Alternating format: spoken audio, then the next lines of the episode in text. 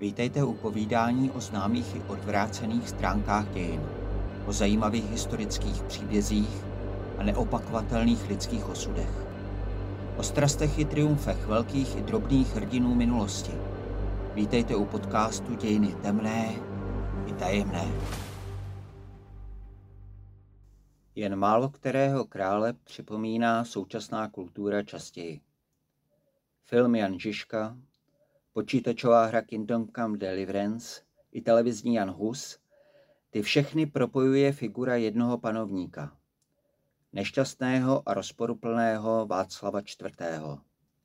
Němečtí kronikáři mu vyčítali, že je líný, neschopný, labilní, že nikdy nedoroste svého otce Karla IV., že pije a není schopen řešit záležitosti království. Do určité míry to byla pravda, ale byla to jen jedna stránka jeho osobnosti. Jaký byl Václav IV. opravdu? Z vůle svého otce byl malý Václav korunován na panovníka už ve svých dvou a půl letech, dne 15. června 1363 ve svatovícké katedrále v Praze. Korunovace tak malého dítěte se samozřejmě neobešla bez klevet. Z níž nejznámější tvrdí, že Václav v té chvíli plakal náramně a zesral oltář svatého Maurici na hradě, na kterým stál, když ho korunovali. Tuto pomluvu zapsal pražský panovník Pavel Žídek.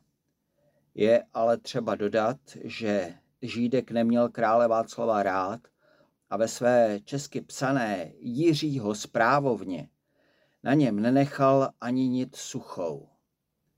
Tituloval jej třeba jako žráče a opilce. Pravda je, že pro tak malé dítě mohla korunovace představovat neočekávaný stres a že ani tehdejší církevní hodnostáři myšlence Karla IV. příliš nefandili.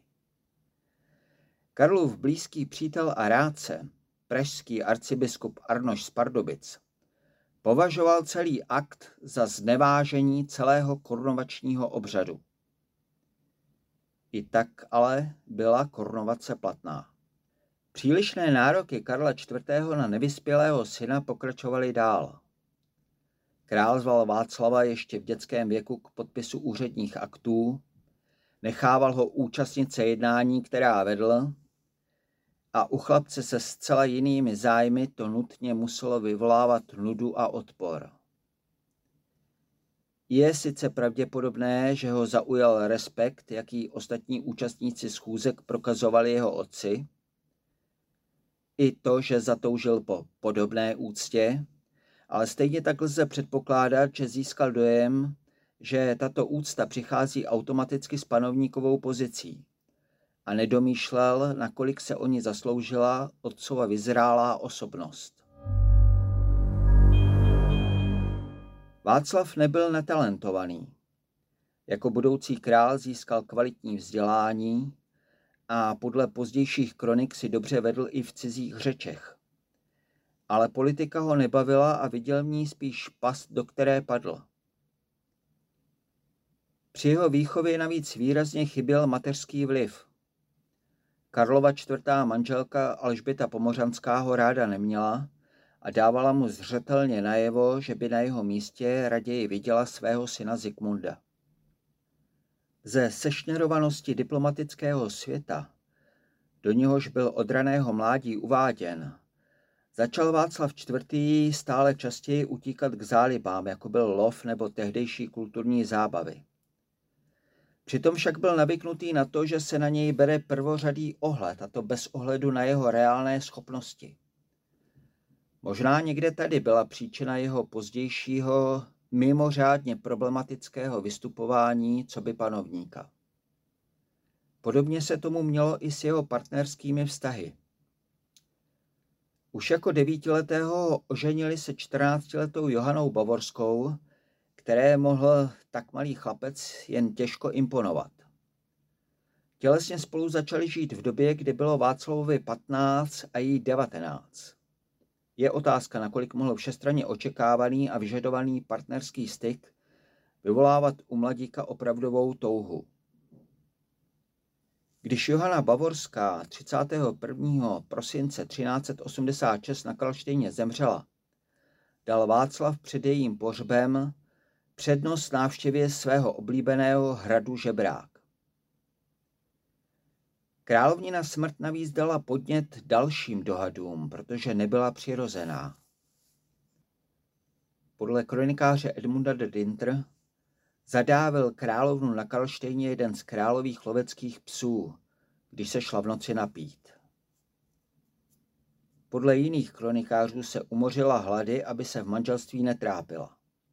Případně se tvrdí, že podlehla černé smrti, tedy Dymnějovému moru. O tři roky později se Václav IV. oženil znovu, a to s neteří své zesnulé ženy, 14-letou Žofii Bavorskou, již se později stala známá jako velká přívrženkyně a ochránkyně Jana Husa. Obě manželství zůstala bezdětná. Nový král se ujal vlády 29.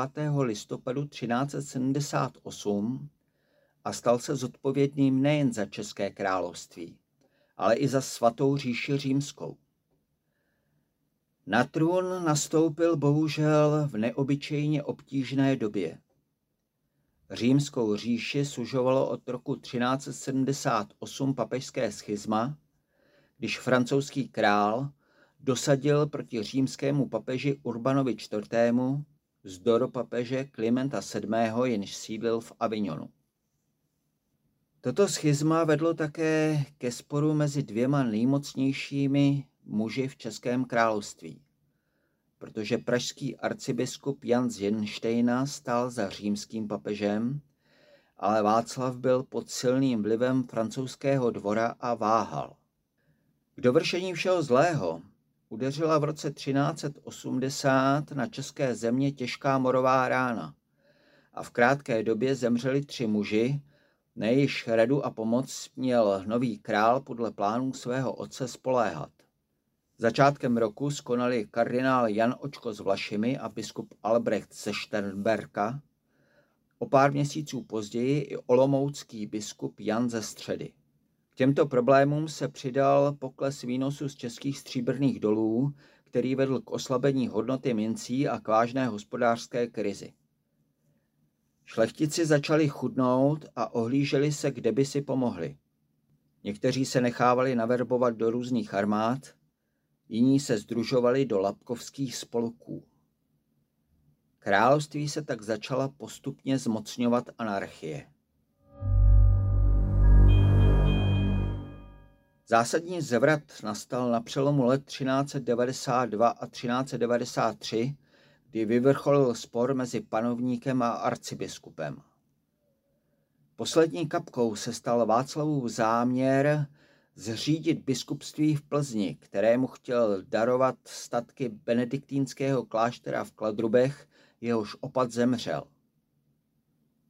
Toto biskupství by významně oslabilo postavení Jana z Jenštejna co by pražského arcibiskupa.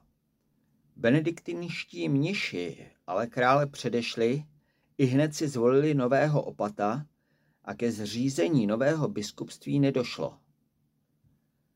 Rozzuřený panovník si na to nechal arcibiskupa a jeho nejbližší spolupracovníky předvést, Jan z Jenštejna ale vytušil nebezpečí a zavčas uprchl.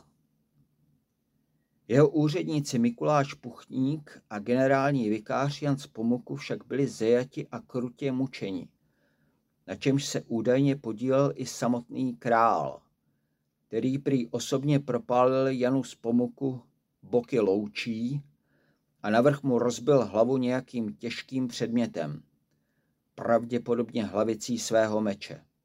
Tuto ránu vikář nepřežil a jeho tělo bylo svrženo z kamenného mostu do Vltavy. Smrt církevního úředníka králově pověsti vůbec neprospěla. Církevní preláti začali mluvit o králi Katu a důvěra k němu prudce klesala. Václav IV. začal před problémy, které na něj doléhaly, stále častěji unikat na své lovecké hrady, kde zůstával ve společnosti zpřátelených kumpánů z řad nižší šlechty, jejíž přítomnost ho sice nijak neobohacovala, ale měli pro něj jednu přednost. Nic po něm nechtěli, nechtěli, aby něco řešil. Postupem doby jim začal svěřovat i důležité úřady, pro něž neměli potřebné dispozice. A to se samozřejmě nelíbilo vysoké šlechtě. Její zástupci proto vytvořili panskou jednotu a ve spolupráci s ambiciózním Václavovým bratrancem, moravským markrabitem Joštem, krále 8. května 1394 v Berouně zajali a uvěznili. Dokonání prvního státního převratu zabránil zásah Jana z Hořeleckého, zpřáteleného králova šlechtice, který panovníka osvobodil. Václavovo zajetí přesto nezůstalo bez následků. Porínští kurfiřti jej 20. srpna 1400 prohlásili za zbaveného titulu římského krále a novým králem zvolili Ruprechta III. Falckého. V letech 1402 a 1403 byl Václav uvězněn po druhé, tentokrát z podnětu svého bratra Zikmunda, který ho pod záminkou slibované římské jízdy vylákal z královského domu na starém městě a odvezl na hrad Schaunberg v horních Rakousích. S pomocí několika věrných se králi opět podařilo uprchnout a vrátit se do Prahy. Ale v následujících letech byl nucen uznávat další a další požadavky vyšší šlechty. Své sesazení z římského trůnu nicméně nikdy neuznal a nadál se označoval za římského krále. Ruprecht Falcký zemřel v roce 1410. Jeho smrtí se znovu otevřela cesta pro Lucemburky, ale této šance se chopili i Václavovi příbuzní, tedy opět bratr Zikmund a bratranec Jošt. Kurfiřti nejdřív zvolili v menšině Zikmunda, pak se však volba opakovala a pět hlasů dostal Jošt. Spolu s Václavem tak najednou měla Evropa římské krále hned tři. Slabý a stále častěji alkoholem podlomený Václav nakonec ustoupil. Po smrti Jošta byl v roce 1414 korunován římským králem Zikmund. Další vývoj situace už se odehrával do značné míry mimo Václavovu kontrolu. Nedokázal zabránit popravě Jana Husa a nevěděl ani, jak čelit vzestupu radikalismu v českých zemích.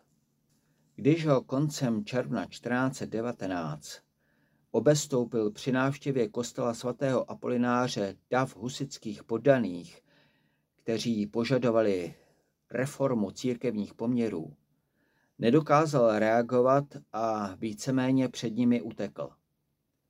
Aby si potvrdil moc, nechal vyměnit 6. července kompletně novoměstskou radu, kterou považoval za viníka. Tím však pouze zažehl první pražskou defenestraci. Zpráva o vyhození novoměstských konšelů z oken radnice ho zastihla na Novém hrádku u Kunratic. Navzdory řadě tradovaných tvrzení ale nevedla k jeho okamžité smrti. Dokonce ještě schválil návrh nové městské rady, nadiktovaný podle požadavku zbouřenců. Dne 16. srpna se mu však prudce přitížilo. Ukrutná bolest, která projela jeho tělem, vydral z jeho úst strašný výkřik, podobající se podle míní těch, kteří byli přítomni lvímu řevu. Píše se v letopisech českých. Přesná příčina následujícího králova skonu zůstává dodnes neznámá. Spekuluje se o infarktu, o mozkové mrtvici, ale také o epileptickém záchvatu. Smrt Václava IV. zvedla stavidla nahromaděné revoluční vlně, která v zápětí vedla k vyhánění katolíků z Prahy a k ničení kostelů i klášterů husické bouře definitivně vypukly. U dalšího dílu podcastu Dějiny temné i tajemné se těší naslyšenou Jaroslav Krutka.